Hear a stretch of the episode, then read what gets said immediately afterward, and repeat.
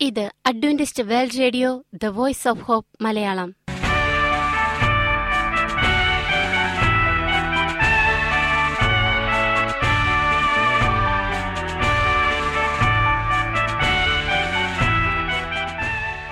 നിലയ്ക്കാത്ത ദൈവസ്നേഹത്തിന്റെ ശബ്ദപ്രപഞ്ചത്തിലേക്ക് ഞങ്ങളുടെ എല്ലാ പ്രിയപ്പെട്ട ശ്രോതാക്കൾക്കും സ്വാഗതം. ഞാൻ ഷാനി ബിനോയ്. ഇന്നത്തെ പ്രധാന പരിപാടികൾ കാവ്യശബ്ദം. ക്രിസ്തീയ ഭക്തിഗാനങ്ങളുടെയും കവിതകളുടെയും പ്രത്യേക ആസ്വാദന പരിപാടി വചന പ്രത്യാശ തിരുവചന സന്ദേശം. പാസ്റ്റർ ബിനോയ് ജേക്കബ് തിരുവചനത്തിൽ നിന്നും സംസാരിക്കുന്നു. ഇന്നത്തെ പരിപാടി ഒരു മനോഹരമായ ഗാനം കേട്ടുകൊണ്ട് ആരംഭിക്കാം.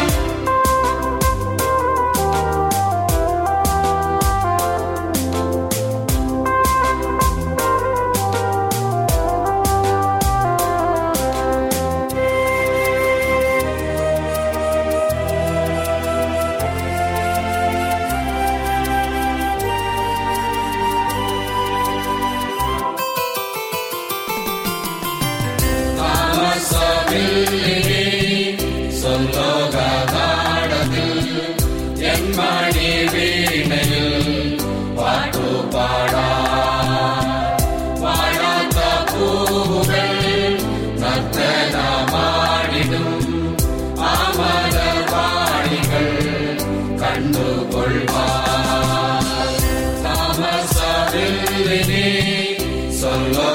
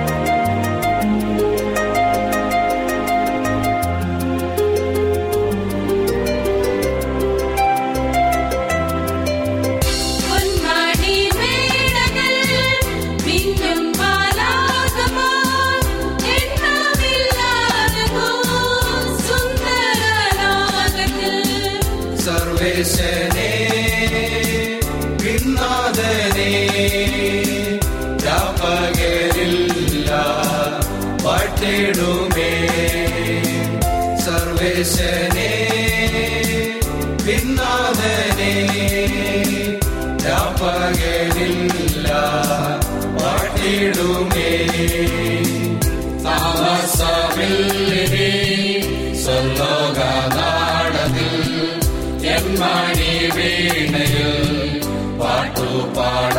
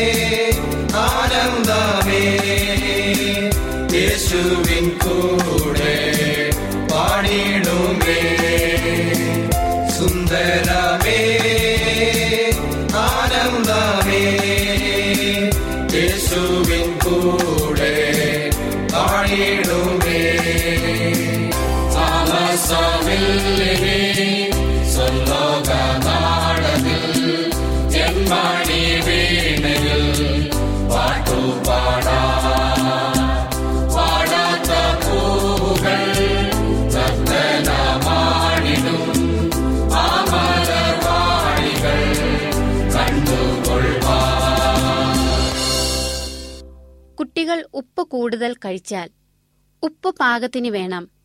അമിതമായാലും തീരെ കുറഞ്ഞു പോയാലും ഇത് ദോഷം ചെയ്യും. ബി പി പോലുള്ള അസുഖങ്ങളുള്ളവർ ഉപ്പ് പാകത്തിന് മാത്രം ഉപയോഗിക്കുകയും വേണം. കുട്ടികളിലും ഉപ്പിന്റെ അംശം കൂടിപ്പോയാൽ ധാരാളം പ്രശ്നങ്ങളുണ്ടാകും. ഉപ്പ് ചേർക്കുന്നത് മാത്രമല്ല പ്രശ്നം. പച്ചക്കറി ഇറച്ചി പാൽ തുടങ്ങി എല്ലാ ഉൽപ്പന്നങ്ങളിലും ഉപ്പിന്റെ അംശം അടങ്ങിയിട്ടുണ്ട്. ഇത് കുട്ടികളുടെ ഉള്ളിൽ എത്തിപ്പെടുകയും ചെയ്യുന്നുണ്ട്. കുട്ടികൾ ഉപ്പ് കൂടുതൽ കഴിക്കുന്നത് പലതരത്തിലുള്ള ആരോഗ്യ പ്രശ്നങ്ങളും ഉണ്ടാക്കും. കുട്ടികളിൽ ഇത് കിഡ്നി പ്രശ്നങ്ങൾ ഉണ്ടാക്കാനുള്ള സാധ്യത കൂടുതലാണ്. കിഡ്നി സ്റ്റോൺ പോലുള്ള പ്രശ്നങ്ങൾ ഇത് വരുത്തിവെക്കും ആസ്മയ്ക്കും ഇത് വഴിയൊരുക്കും. ചില കുട്ടികളിൽ അമിതവണ്ണത്തിനും ഇത് വഴിയൊരുക്കും. കുട്ടികളുടെ കിഡ്നിക്ക് കൂടുതൽ ഉപ്പ് താങ്ങുവാനുള്ള ശേഷിയില്ല. പ്രത്യേകിച്ച് ഒരു വയസ്സുവരെയുള്ള കുഞ്ഞുങ്ങൾക്ക് നൽകുന്ന ഭക്ഷണത്തിൽ ഉപ്പ് ചേർക്കരുത്. മുലപ്പാലിൽ തന്നെ ഉപ്പിന്റെ നേർത്ത അംശമുണ്ട്. തികച്ചും പ്രകൃതിദത്തമായ ഭക്ഷണം കുട്ടികൾക്ക് കൊടുക്കുവാൻ ശ്രമിക്കണം. അത്യാവശ്യമുള്ളവയിൽ മാത്രം ഉപ്പ് ചേർക്കുക. ഇത് കുട്ടികളുടെ ആരോഗ്യത്തിനും ഗുണം ചെയ്യും. സോസുകൾ ഉപയോഗിക്കുമ്പോൾ ഉപ്പില്ലാത്ത കഞ്ഞി പോലെ എന്നൊരു പ്രയോഗമുണ്ട്. ഭക്ഷണ സാധനങ്ങളിൽ ആവശ്യത്തിന് ഉപ്പ് വേണം. എന്നാൽ ഉപ്പ് അധികമാകുന്നത് ശരീരത്തിന് ദോഷവും ചെയ്യും. നാം ചില ഭക്ഷണങ്ങൾ കഴിക്കുമ്പോൾ അറിയാതെ ഉപ്പ് ഉള്ളിൽ ചെന്നെത്തുന്നുണ്ട്. ഇതേക്കുറിച്ച് ആരും ചിലപ്പോൾ ചിന്തിച്ചെന്നു വരില്ല. ഇവയെക്കുറിച്ച് അറിഞ്ഞിരുന്നാൽ ശ്രദ്ധിക്കുകയുമാകാം ചൈനീസ് ഭക്ഷണങ്ങളിലും മറ്റും സോസ് ഉപയോഗിക്കാറുണ്ട്. Soya sauce chilli sauce tomato sauce എന്നിങ്ങനെ ഇവയിലെ പുളിയും മധുരവും എരിവുമായിരിക്കും ഭക്ഷണങ്ങളിൽ ഉപയോഗിക്കുന്നതിന്റെ ലക്ഷ്യം. എന്നാൽ ഇവയ്ക്കൊപ്പം ധാരാളം സോഡിയവും അടങ്ങിയിട്ടുണ്ട്. ഉപ്പിലിട്ട സാധനങ്ങൾ മിക്കവാറും പേർക്ക് പ്രിയമായിരിക്കും. എന്നാൽ ഇവയിൽ ഉപ്പിന്റെ അംശം മറ്റുള്ളവയേക്കാൾ കൂടുതലാണ്. കൂടുതൽ അളവിൽ കൂടുതൽ നാൾ ഉപ്പിലിട്ട് സൂക്ഷിക്കുന്നത് കൊണ്ട് തന്നെ ഇവ ശരീരത്തിനും ആരോഗ്യത്തിനും നിസാര ദോഷങ്ങളൊന്നുമല്ല വരുത്തുന്നത്. കോട്ടേജ് ചീസ് പോലുള്ള ഭക്ഷണ സാധനങ്ങളും ആരോഗ്യത്തിന് ദോഷം തന്നെയാണ്. ഇവ ഉപയോഗിക്കുന്നതിലൂടെ ശരീരത്തിൽ ഉപ്പിന്റെ അംശം കൂടുകയാണ് ചെയ്യുന്നത്. സ്നാക്സിലും വറുത്ത ഭക്ഷണങ്ങളിലും സ്വാദ് കൂട്ടുന്നതിനുള്ള വലിയൊരു ഘടകമാണ് ഉപ്പ്. ഇവ ആസ്വദിച്ച് കഴിക്കുമ്പോൾ ഇവയിലടങ്ങിയിരിക്കുന്ന എണ്ണയെക്കുറിച്ചും മധുരത്തെക്കുറിച്ചും ചിന്തിച്ചെന്നിരിക്കും. എന്നാൽ ഉപ്പിനെക്കുറിച്ച് അധികമാരും ചിന്തിച്ചെന്ന് വരില്ല.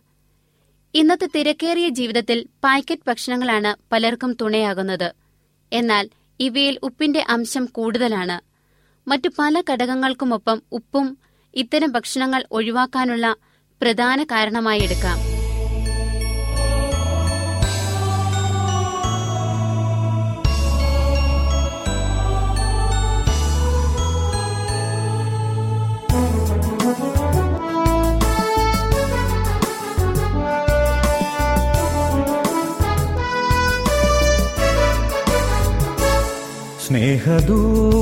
സ്നേഹദൂതുമായി പാരിൽ വന്ന നാഥ നിൻ സ്നേഹം നിരുപമേ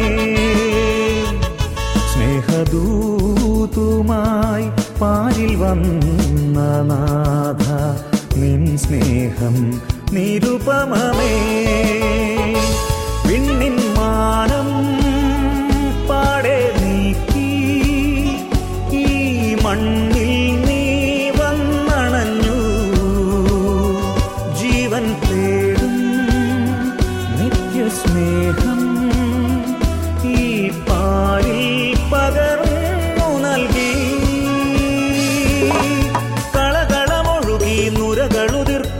അരുവികൾ പോൽ നിരതം.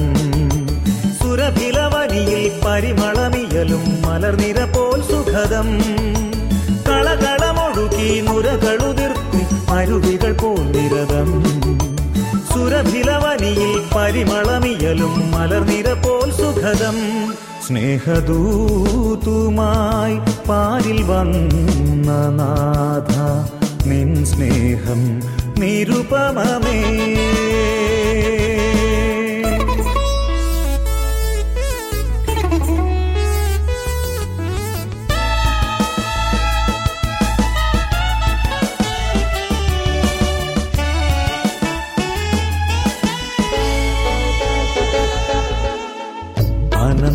സ്നേഹം ക്ഷമിച്ചിടുമേ.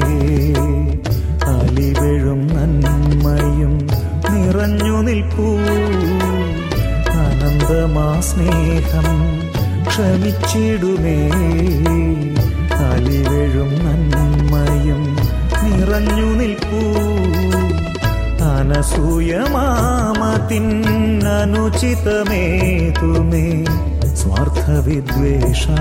ജഡമത്സരം. അനസൂയമാമത്തിനനുചിതമേതുമേ സ്വാർത്ഥവിദ്വേഷാദി ജഡമത്സരം. സ്നേഹദൂതുമായി പാരിൽ വന്ന നാഥ നിൻ സ്നേഹം നിരുപമമേ.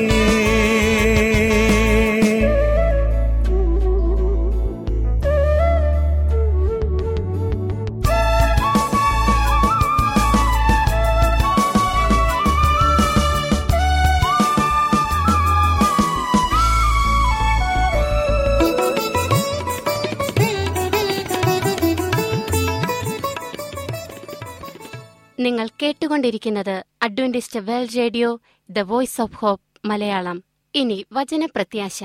ഇന്നത്തെ വചനപ്രത്യാശയിൽ അനുഗ്രഹീത പ്രസംഗകൻ പാസ്റ്റർ ബിനോയ് ജേക്കബ് തിരുവചനത്തിൽ നിന്നും പ്രസംഗിക്കുന്നു. പ്രിയമുള്ള സ്നേഹിത ഇത് ക്രിസ്തുവേശുവിൽ നിങ്ങളുടെ സഹോദരൻ പാസ്റ്റർ ബിനോയ് ജേക്കബ്. നമ്മുടെ ഇന്നത്തെ ചിന്താവിഷയം ചിലർ നിങ്ങളെ കാണിച്ചു കൊടുക്കുമ്പോൾ എന്നുള്ളതാണ്.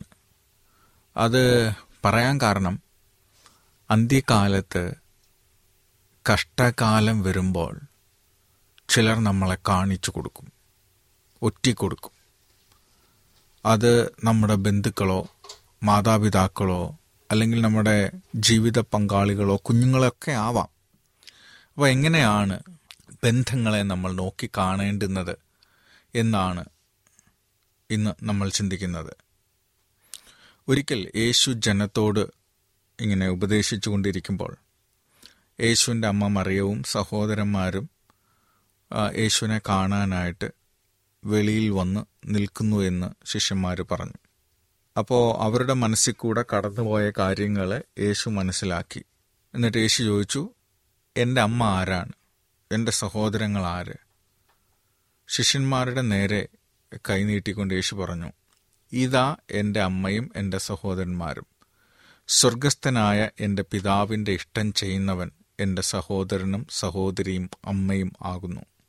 അപ്പോൾ വിശ്വാസത്തിൽ യേശുവിനെ സ്വീകരിക്കുന്ന എല്ലാവരും മാനുഷിക ബന്ധങ്ങളെക്കാൾ ശ്രേഷ്ഠമായ ഒരു ബന്ധത്തിൽ യേശുവുമായിട്ട് ഇടപഴകുന്നു. അല്ലെങ്കിൽ അങ്ങനെയായി മാറുന്നു. അമ്മയും സഹോദരങ്ങളും വന്നു നിൽക്കുമ്പോൾ യേശു പറയുന്നു ആരാണ് എന്റെ അമ്മയും ശിഷ്യന്മാരും സഹോദരങ്ങളും? അത് എന്റെ ശിഷ്യന്മാരാണ്. എന്നെ പിന്തുടരുന്നവരാണ്. എന്നെ അനുസരിക്കുന്നവരാണ്.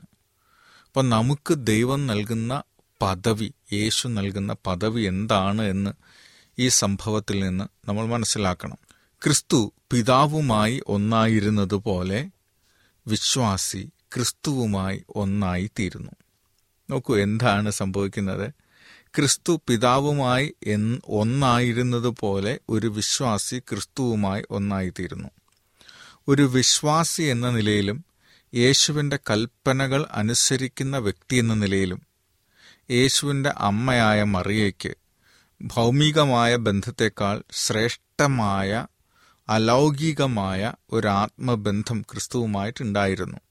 എന്നാൽ തങ്ങളുടെ സ്വന്തം രക്ഷിതാവായി ക്രിസ്തുവിനെ സ്വീകരിക്കുന്നില്ല എങ്കിൽ ക്രിസ്തുവിന്റെ സഹോദരന്മാർക്ക് ക്രിസ്തുവുമായിട്ടുള്ള ഭൗമിക ബന്ധം കൊണ്ട് ഒരു പ്രയോജനവും ഉണ്ടാകത്തില്ലായിരുന്നു.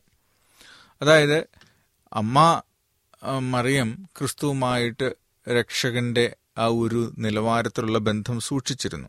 എന്നാൽ സഹോദരങ്ങൾ യേശുവിനെ സ്വന്തം രക്ഷിതാവായി സ്വീകരിക്കാതെ അവർക്ക് യേശു ക്രിസ്തുവുമായിട്ടുള്ള ഭൗമികമായ ബന്ധം കൊണ്ട് ഒന്നും അത് നിത്യം ജീവൻ കിട്ടത്തില്ല. അപ്പം യേശു സ്വർഗത്തിൽ നിന്ന് വന്നു എന്ന് വിശ്വസിച്ച് യേശു ചെയ്ത ദൈവത്തിന്റെ പ്രവൃത്തിയിൽ ആ സഹോദരന്മാര് സഹകരിച്ചിരുന്നെങ്കിൽ സഹായിച്ചിരുന്നെങ്കിൽ ഈ മാനുഷിക ബന്ധങ്ങളിൽ നിന്ന് എത്രയോ വലിയ സഹായം യേശുവിന് ലഭിക്കുമായിരുന്നു. യേശുവിന്റെ ഭൗമിക ജീവിതത്തിൽ സഹോദരന്മാരുടെ അവിശ്വാസം ഒരു കരിനിഴൽ പരത്തിയിരുന്നു. നമുക്ക് വേണ്ടി കർത്താവ് കുടിച്ച കയ്പിനീരിന്റെ ഒരു ഭാഗമായിരുന്നതിനെ അത്. അപ്പോൾ ഈ സഹോദരന്മാർ കർത്താവായ യേശുക്രിസ്തു ചെയ്ത ദൗത്യത്തെ അംഗീകരിക്കുകയും രക്ഷാപദ്ധതിയെ അംഗീകരിക്കുകയും വേണമായിരുന്നു. സുവിശേഷത്തിനെതിരായി മനുഷ്യഹൃദയങ്ങളിൽ തിളച്ചു പൊങ്ങിയ ശത്രുത ദൈവപുത്രന് വളരെ നന്നായി മനസ്സിലായി അക്കാലത്ത് യേശു ജീവിച്ചിരുന്ന സമയത്ത്. അദ്ദേഹത്തിന്റെ സ്വന്തം ഭവനത്തിലെ അനുഭവമാകട്ടെ അതിനേക്കാൾ കൂടുതൽ വേദനാജനകമായിരുന്നു. കാരണം യേശുവിന്റെ ഹൃദയം ദയയും സ്നേഹവും നിറഞ്ഞതായിരുന്നു. കുടുംബ ബന്ധത്തിൽ സ്നേഹവായ്പ് യേശു കൂടുതൽ ഇഷ്ടപ്പെട്ടിരുന്നു. തങ്ങളുടെ ആശയങ്ങൾക്കനുസൃതമായി യേശു പ്രവർത്തിക്കണമെന്ന് യേശുവിന്റെ സഹോദരന്മാർ ഇഷ്ടപ്പെട്ടു. സഹോദരന്മാരല്ലേ മൂത്തവർ അവർ പറയുന്ന രീതിക്ക് പോകണം അനിയൻ എന്നുള്ള രീതിയിലായിരിക്കും അവർ ചിന്തിച്ചിരിക്കുന്നത്. എന്നാൽ യേശുവിന്റെ ശുശ്രൂഷയ്ക്കെതിരായിരുന്നു അവരുടെ മാർഗം. യേശു തങ്ങളുടെ ഉപദേശം സ്വീകരിക്കുന്നതാണ് നല്ലതെന്ന് ആ സഹോദരന്മാർ വിചാരിച്ചു. മാനുഷിക ചിന്താഗതിക്കനുസൃതമായാണ് അവർ യേശുവിനെ വിലയിരുത്തിയത്. ദൈവികമായ നിലയിലല്ല. സാധാരണ മനുഷ്യരെ പോലെ ഭൗമികമായിട്ടാണ് അവർ ചിന്തിച്ചത്. ശാസ്ത്രിമാർക്കും പരീഷന്മാർക്കും സ്വീകാര്യമായ രീതിയിൽ യേശു സംസാരിച്ചിരുന്നെങ്കിൽ അവരുടെ പ്രീതി യേശുവിനെ സമ്പാദിക്കാമായിരുന്നു. അവർ ചിന്തിച്ചു. അതായത് യേശു ഭൗമികമായ രീതിയിൽ അവരെ കാണുവാണെങ്കിൽ അവർ ഈ ശാസ്ത്രിമാരെയും പരീക്ഷന്മാരെയൊക്കെ ബഹുമാനിക്കുന്ന പോലെ യേശുവും ബഹുമാനിച്ചിരുന്നെങ്കിൽ അവർക്ക് സമൂഹത്തിലൊരു നിലയും വിലയും ഒക്കെ കിട്ടിയേനെ എന്നാണ് ഈ സഹോദരന്മാർ വിചാരിക്കുന്നത്. യേശു ആകട്ടെ തനിക്ക് ദൈവികമായ അധികാരമുണ്ടെന്ന് പറയുകയും പരീക്ഷന്മാരെയും ശാസ്ത്രിമാരെയും ശകാരിക്കുകയും ചെയ്തപ്പോൾ യേശുവിന് ബുദ്ധിഭ്രമം പിടിച്ചിരിക്കുമെന്നാണ് സഹോദരന്മാർ കരുതിയത്. യേശുവിന്റെ മേൽ കുറ്റാരോപണം ചുമത്തുവാൻ പരീക്ഷന്മാർ തക്കം പാർത്തിരിക്കുകയായിരുന്നുവെന്ന് ആ സഹോദരന്മാർക്കറിയാമായിരുന്നു. എന്നാൽ യേശുവിന്റെ ശകാരങ്ങൾ പരീക്ഷന്മാരെ ചൊടിപ്പിച്ചിരുന്നുവെന്നും അവർ അറിഞ്ഞു. യേശുവിന്റെ മഹത്തായ ദൗത്യത്തെ അളക്കുവാൻ തന്റെ സഹോദരന്മാർക്ക് കഴിവുണ്ടായിരുന്നില്ല. അതുകൊണ്ട് തന്നെ അവർക്ക് യേശുവിന്റെ പരീക്ഷകളിൽ സഹതപിക്കാൻ കഴിഞ്ഞില്ല. ലോകത്തിന് മനസ്സിലാകത്തില്ല എന്താണ് യേശുവിന്റെ ദൗത്യമെന്ന്. ആ ദൗത്യത്തെ മനസ്സിലാക്കാനും അവരിഷ്ടപ്പെടുന്നില്ല. അതുകൊണ്ട് തന്നെ യേശു ഓരോ വ്യക്തിക്കും വേണ്ടി സഹിച്ച ത്യാഗത്തെ അവർക്ക് അംഗീകരിക്കാൻ കഴിഞ്ഞില്ല. യേശുവിന്റെ സ്വഭാവത്തെ ശരിയായി മനസ്സിലാക്കാനോ ദൈവത്വവും മനുഷ്യത്വവും ക്രിസ്തുവിൽ അടങ്ങിയിരിക്കുന്നത് ഗ്രഹിക്കാനോ അവർക്ക് കഴിഞ്ഞില്ല. അവരുടെ പരുഷവും സ്നേഹരഹിതവുമായ വാക്കുകൾ അത് തെളിയിച്ചു. ദുഃഖിതനായിട്ടാണ് യേശുവിനെ അവർ പലപ്പോഴും കണ്ടത്. എന്നാൽ യേശുവിനെ ആശ്വസിപ്പിക്കുന്നതിന് പകരം അവർ തങ്ങളുടെ വാക്കുകൾ കൊണ്ടും മനോഭാവം കൊണ്ടും അവനെ മുറിപ്പെടുത്തുകയാണ് ചെയ്തത്. അവർ അവന്റെ മൃദുലമായ ഹൃദയത്തെ വേദനിപ്പിക്കുകയും ഉദ്ദേശങ്ങളെ തെറ്റിദ്ധരിക്കുകയും പ്രവർത്തനങ്ങളെ ഗ്രഹിക്കാതിരിക്കുകയും ചെയ്തു.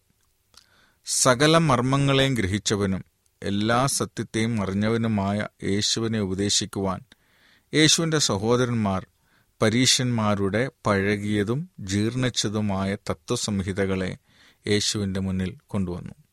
അതായത് പരീശന്മാരും ശാസ്ത്രിമാരും എന്തൊക്കെ ന്യായങ്ങളാണോ യേശുവിനെതിരായി പറഞ്ഞത് അതൊക്കെ ഇവരും വിശ്വസിക്കുകയും അത് യേശുവിനോട് പറഞ്ഞ് പിന്തിരിയാൻ പിന്തിരിപ്പിക്കാൻ ശ്രമിക്കുകയുമാണ്. തങ്ങ- തങ്ങൾക്ക് ഗ്രഹിപ്പാൻ കഴിയാത്തതിനെ അവർ വിമർശിച്ചു. പാരുഷ്യം നിറഞ്ഞ അവരുടെ വാക്കുകൾ യേശുവിന്റെ ഹൃദയത്തെ മുറിപ്പെടുത്തി. യേശുവിന്റെ മനസ്സ് ദുഃഖപൂർണമായി. തങ്ങൾ ദൈവത്തെ വിശ്വസിക്കുന്നവരാണ് എന്ന് അവർ അവകാശപ്പെട്ടു. ദൈവത്തെ തങ്ങൾ സഹായിക്കുകയാണെന്ന് അവർ ധരിച്ചു. എന്നാൽ ദൈവം ജഡമായി തീർന്നു തങ്ങളോടുകൂടെ വസിച്ചിട്ടും അവർ അറിഞ്ഞില്ല. യേശുവിന്റെ പാതയെ ദുർഘടപൂരിതമാക്കുന്നതായിരുന്നു ഇവരുടെ പ്രവൃത്തികൾ. സ്വഭവനത്തിൽ പോലും താൻ തെറ്റിദ്ധരിക്കപ്പെട്ടിരിക്കുന്നതിൽ യേശുവിന് അളവറ്റ ദുഃഖമുണ്ടായിരുന്നു. അതുമൂലം വീട്ടിൽ നിന്ന് അകന്നിരിക്കുന്നത് യേശുവിന് ഒരു ആശ്വാസകരമായിരുന്നു. യേശുവിന് ആശ്വാസം ലഭിക്കുന്ന ഒരു ഭവനമായിരുന്നു ലാസറിന്റെയും മറിയയുടെയും മാർത്തയുടെയും ഭവനം. സ്നേഹത്തിന്റെയും വിശ്വാസത്തിന്റെയും അന്തരീക്ഷത്തിൽ യേശുവിന്റെ ആത്മാവ് അവിടെ വിശ്രമം കണ്ടെത്തി. മനുഷ്യവർഗത്തിനു വേണ്ടി താൻ അനുഭവിച്ച വ്യഥ മനസ്സിലാക്കിയവരോ തന്റെ ദൗത്യം ഗ്രഹിച്ചവരോ ആരും തന്നെ ഇല്ലെന്നായിരുന്നു. ഏകാന്തതയിലായിരിക്കുമ്പോഴും സ്വർഗീയ പിതാവുമായി സമ്പർക്കം പുലർത്തുമ്പോഴും യേശു യഥാർത്ഥമായ ആശ്വാസം കണ്ടെത്തിയിരുന്നു. ക്രിസ്തുവിനു വേണ്ടി കഷ്ടം സഹിപ്പാൻ വിളിക്കപ്പെട്ടവരും സ്വഭാവനത്തിൽ പോലും സംശയദൃഷ്ടിയോടെ വീക്ഷിക്കപ്പെടുകയും തെറ്റിദ്ധരിക്കുകയും ചെയ്യപ്പെടുന്നവർ ചെയ്യപ്പെടേണ്ടി വരും. ഇതന്നെയാണ് അന്ത്യകാലത്ത് സംഭവിക്കാൻ പോകുന്നത്. യേശുവിന്റെ സഹോദരന്മാർ എങ്ങനെയാണോ യേശു ക്രിസ്തുവിനെ അംഗീകരിക്കാതിരുന്നത് അതുപോലെ തന്നെയായിരിക്കും ഈ കാലഘട്ടത്തിൽ നമ്മൾ നേരിടാൻ പോകുന്നത്. കാരണം നമ്മൾ വിളിക്കുന്ന ദൈവത്തിന്റെ പ്രത്യേകതയോ നന്മയോ അതിന്റെ അത്ഭുത കാര്യങ്ങളോ ഒന്നും മറ്റു മനുഷ്യർക്ക് മനസ്സിലാകണമെന്നില്ല. അവർക്ക് അംഗീകരിക്കാൻ അത് ബുദ്ധിമുട്ടായിരിക്കും. അങ്ങനെയുള്ളവർ സ്വന്തം ഭവനത്തിൽ പോലും സുരക്ഷിതരായിരിക്കില്ല. അവർ വീട്ടിലുള്ളവർ തന്നെ സംശയിക്കും. ഇയാൾക്ക് എന്താ ഇങ്ങനെയൊക്കെ പെരുമാറുന്ന വിചിത്രമായ സ്വഭാവമൊന്നും അല്ലെങ്കിൽ പ്രാന്താണ് എന്നൊക്കെ പറയും. തെറ്റിദ്ധരിക്കപ്പെടുകയും ചെയ്യുന്ന ഒരു സമയമുണ്ടാകും. അങ്ങനെ അങ്ങനത്തെ സാഹചര്യങ്ങൾ കൂടെ കടന്നു പോകുമ്പോൾ നമ്മൾ ഓർക്കേണ്ടുന്ന കാര്യം നമുക്ക് മുമ്പേ കർത്താവും ഇതേ അനുഭവത്തിലൂടെ കടന്നു പോയിട്ടുണ്ട് എന്നുള്ളതാണ്. അത് ഓർത്തിട്ട് നമ്മൾ ആശ്വാസം കണ്ടെത്തണം. യേശു അവരോട് ഏറ്റവും സഹതാപമുള്ളവനാണ്. യേശു തന്റെ സ്വർഗീയ പിതാവുമായി സഖിത്വം പുലർത്തി ആശ്വാസം പ്രാപിച്ചതുപോലെ അവരും സ്വർഗീയ സമാധാനം പ്രാപിക്കുവാൻ യേശു സ്നേഹത്തോടെ വിളിക്കുന്നു. അപ്പോൾ നമ്മൾ കർത്താവായ യേശു ക്രിസ്തുവിനെ അംഗീകരിക്കുകയും സ്നേഹിക്കുകയും ചെയ്യുമ്പോഴാണ് നമുക്ക് സംശയമില്ലാതെ തെറ്റിദ്ധരിക്കപ്പെടാതെ കർത്താവിൽ മുന്നോട്ട് പോകാനായിട്ട് സാധിക്കുകയുള്ളൂ. യേശുവിനെ സ്വന്തരക്ഷിതാവായി സ്വീകരിക്കുന്നവർക്ക് അനാഥരായി കഴിയേണ്ടി വരികയില്ല. സ്വർഗീയ കുടുംബത്തിലെ അംഗങ്ങളാണവർ. യേശുവിന്റെ പിതാവായ ദൈവം അവരുടെയും പിതാവ് തന്നെയാണ്. അവർ ദൈവത്തിന്റെ പ്രിയങ്കരനായ ചെറു പൈതങ്ങളാണ് ഏറ്റവും സ്നേഹമേറിയതും നിലനിൽക്കുന്നതുമായ ബന്ധത്താൽ അവർ ഇണയ്ക്കപ്പെട്ടിരിക്കുന്നു. സ്വർഗീയമായത് ഭൗമികമായതിനേക്കാൾ ഉയർന്നിരിക്കുന്നത് പോലെ നമ്മുടെ നിസ്സഹായ അവസ്ഥയിൽ നമ്മുടെ ഭൗമിക മാതാപിതാക്കന്മാർക്ക് നമ്മോടുള്ള സ്നേഹവായ്പകൾ ശക്തമായതാണ്. യേശുവിന് തന്റെ ഭക്തന്മാരോടുള്ള സ്നേഹവും അങ്ങനെ തന്നെയാണ്. അപ്പം ക്രിസ്തുവിന്റെ സ്നേഹത്തെ വിശദീകരിക്കാൻ വേണ്ടി ഇസ്രയേലിയർക്ക് നൽകിയ കൽപ്പനയിൽ ഒരു നല്ല ഉദാഹരണമുണ്ട്. ദാരിദ്ര്യം മൂലം ഇസ്രയേലിയൻ തന്റെ പിതൃസ്ഥാനത്ത് കൈവിടുകയും തന്നെത്താൻ മറ്റൊരാൾക്ക് അടിമയായി വിൽക്കപ്പെടുകയും ചെയ്യുമ്പോൾ അവനെയും അവന്റെ പിതൃസ്വത്തിനെയും വീണ്ടെടുക്കേണ്ട ചുമതല അവന്റെ ഏറ്റെടുത്ത ചാർച്ചക്കാരനാണ്. ലേവ്യ ഇരുപത്തഞ്ചിന്റെ ഇരുപത്തിയേഴ് മുതൽ നാൽപ്പത്തി ഒൻപത് വരെ രൂത്ത് രണ്ടിന്റെ ഇരുപത്. ഇതുപോലെ പാപം നിമിത്തം സ്വാതന്ത്ര്യം നഷ്ടപ്പെട്ടു പോയ നമ്മയും നമ്മുടെ അവകാശത്തെയും വീണ്ടെടുക്കേണ്ടെന്ന ചുമതല നമ്മുടെ അടുത്ത ചാർച്ചക്കാരനായ കർത്താവിന്റെതാണ് നമ്മെ വീണ്ടെടുക്കുന്നതിന് വേണ്ടിയാണ് അവൻ നമ്മുടെ അടുത്ത ചാർച്ചക്കാരനായി തീർന്നത്. നമ്മുടെ കർത്താവും രക്ഷകനുമായവൻ നമ്മുടെ അപ്പനെയും അമ്മയെയും സഹോദരന്മാരെയും ആ, പ്രേമഭാജനത്തേക്കാൾ അടുത്തവനാണ് യേശു. അതുകൊണ്ടാണ് യേശു പറയുന്നത് ഭയപ്പെടേണ്ട ഞാൻ നിന്നെ വീണ്ടെടുത്തിരിക്കുന്നു ഞാൻ നിന്നെ പേര് ചൊല്ലി വിളിച്ചിരിക്കുന്നു നീ എനിക്കുള്ളവൻ തന്നെ. നീ എനിക്ക് വിലയേറിയവൻ വിലയേറിയവനും മാന്യനുമായി ഞാൻ നിന്നെ സ്നേഹിച്ചിരിക്കയാൽ ഞാൻ നിനക്ക് പകരം മനുഷ്യരെയും നിന്റെ ജീവന് പകരം ജാതികളെയും കൊടുക്കുന്നു എന്ന് യശയാവ് നാൽപ്പത്തി മൂന്നിന്റെ ഒന്ന് മുതൽ നാല് വരെയുള്ള വാക്യങ്ങളിൽ കാണാം. തന്റെ സിംഹാസനത്തെ ചുറ്റിയിരിക്കുന്ന സ്വർഗീയ ഗണങ്ങളെ ക്രിസ്തു സ്നേഹിക്കുന്നു. എന്നാൽ നമ്മെ സ്നേഹിച്ച വലിയ സ്നേഹത്തെ എപ്രകാരമാണ് വിവരിക്കേണ്ടത് അവനെ ഗ്രഹിപ്പാൻ നമുക്ക് സാധിക്കില്ല എന്നാൽ നമ്മുടെ അനുഭവത്തിൽ അത് സത്യമാണെന്ന് നമുക്കറിയാം. യേശുവുമായി നാം ബന്ധം പുലർത്തുന്നുവെങ്കിൽ നമ്മുടെ സഹോദരങ്ങളോട് എത്ര സ്നേഹത്തോടെ പ്രവർത്തിക്കേണ്ടതാണ് എന്ന് നമ്മൾ ഓർക്കുക. നമ്മുടെ ദിവ്യബന്ധങ്ങളെയും അവകാശങ്ങളെയും തിരിച്ചറിയുവാൻ നാം യുവേഗതയുള്ളവരായിരിക്കണം ദൈവകുടുംബത്തിലേക്ക് ദത്തെടുക്കപ്പെട്ട നാം നമ്മുടെ സ്വർഗീയ പിതാവിനെയും നമ്മുടെ സഹോദരങ്ങളെയും ബഹുമാനിക്കേണ്ടതല്ലേ എന്നാണ് ചോദിക്കുന്നത്. അപ്പം നമ്മൾ ഓരോരുത്തരും ദൈവത്തിന്റെ കുടുംബത്തിലേക്ക് ദൈവം വിളിച്ചു ചേർത്തതാണ്. ദൈവത്തിന്റെ പക്ഷാഭേദമൊന്നുമില്ല. ദൈവം നമ്മളെല്ലാവരെയും സ്നേഹിക്കുന്നു. എല്ലാവരെയും അവൻ ആവശ്യമാണ്. അവൻ നോക്കുന്നത് നമ്മുടെ പാപം തെറ്റായിപ്പോയി അത് തിരുത്തണമേ എന്നുള്ള മനോഭാവമായിരിക്കണം. അപ്പോൾ നമുക്ക് ദൈവത്തിന്റെ മക്കളാകാൻ സാധിക്കും. അങ്ങനെ ആകുമ്പോഴാണ് നമുക്ക് നിത്യജീവൻ ലഭിക്കുക.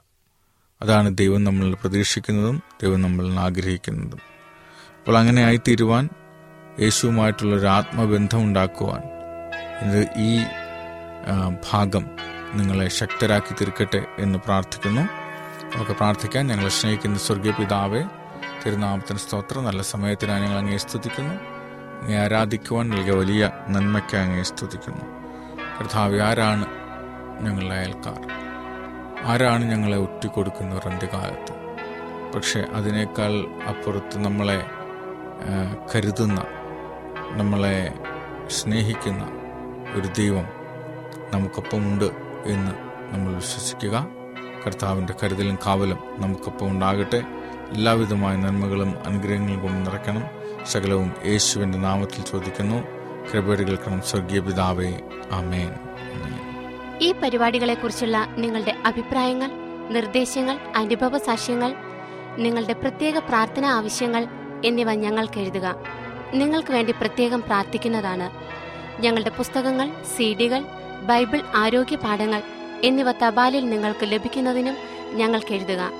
ഞങ്ങളുടെ വിലാസം Adventist World Radio Malayalam post box number പതിനേഴ് പൂനെ നാല് ഒന്ന് ഒന്ന് പൂജ്യം പൂജ്യം ഒന്ന് മഹാരാഷ്ട്ര ഇന്ത്യ. വിലാസം ഒരിക്കൽ കൂടി. Adventist World Radio Malayalam post box number പതിനേഴ് പൂനെ നാല് ഒന്ന് ഒന്ന് പൂജ്യം പൂജ്യം ഒന്ന് മഹാരാഷ്ട്ര ഇന്ത്യ. ഞങ്ങളുടെ ഇമെയിൽ ബിനോയ് ജേക്കബ് പൂജ്യം ഒന്ന് അറ്റ് ജിമെയിൽ ഡോട്ട് കോം ഈ പരിപാടികൾ ഓൺലൈനായി ശ്രവിക്കുന്നതിന് ഞങ്ങളുടെ വെബ്സൈറ്റായ W W W dot A W R dot O R G സന്ദർശിക്കുക. ഇന്നത്തെ പരിപാടികൾ ഇതുവരെ കേട്ടുകൊണ്ടിരുന്ന എല്ലാ പ്രിയപ്പെട്ട ശ്രോതാക്കൾക്കും നന്ദി. നാളെ ഇതേ സമയം ഇതേ മീറ്റർ ബാൻഡിൽ നമ്മൾ കണ്ടുമുട്ടുന്നതുവരെ ദൈവത്തിന്റെ അനവധിയായ അനുഗ്രഹങ്ങൾ നിങ്ങൾക്ക് കൂട്ടായിരിക്കട്ടെ. നമസ്കാരം.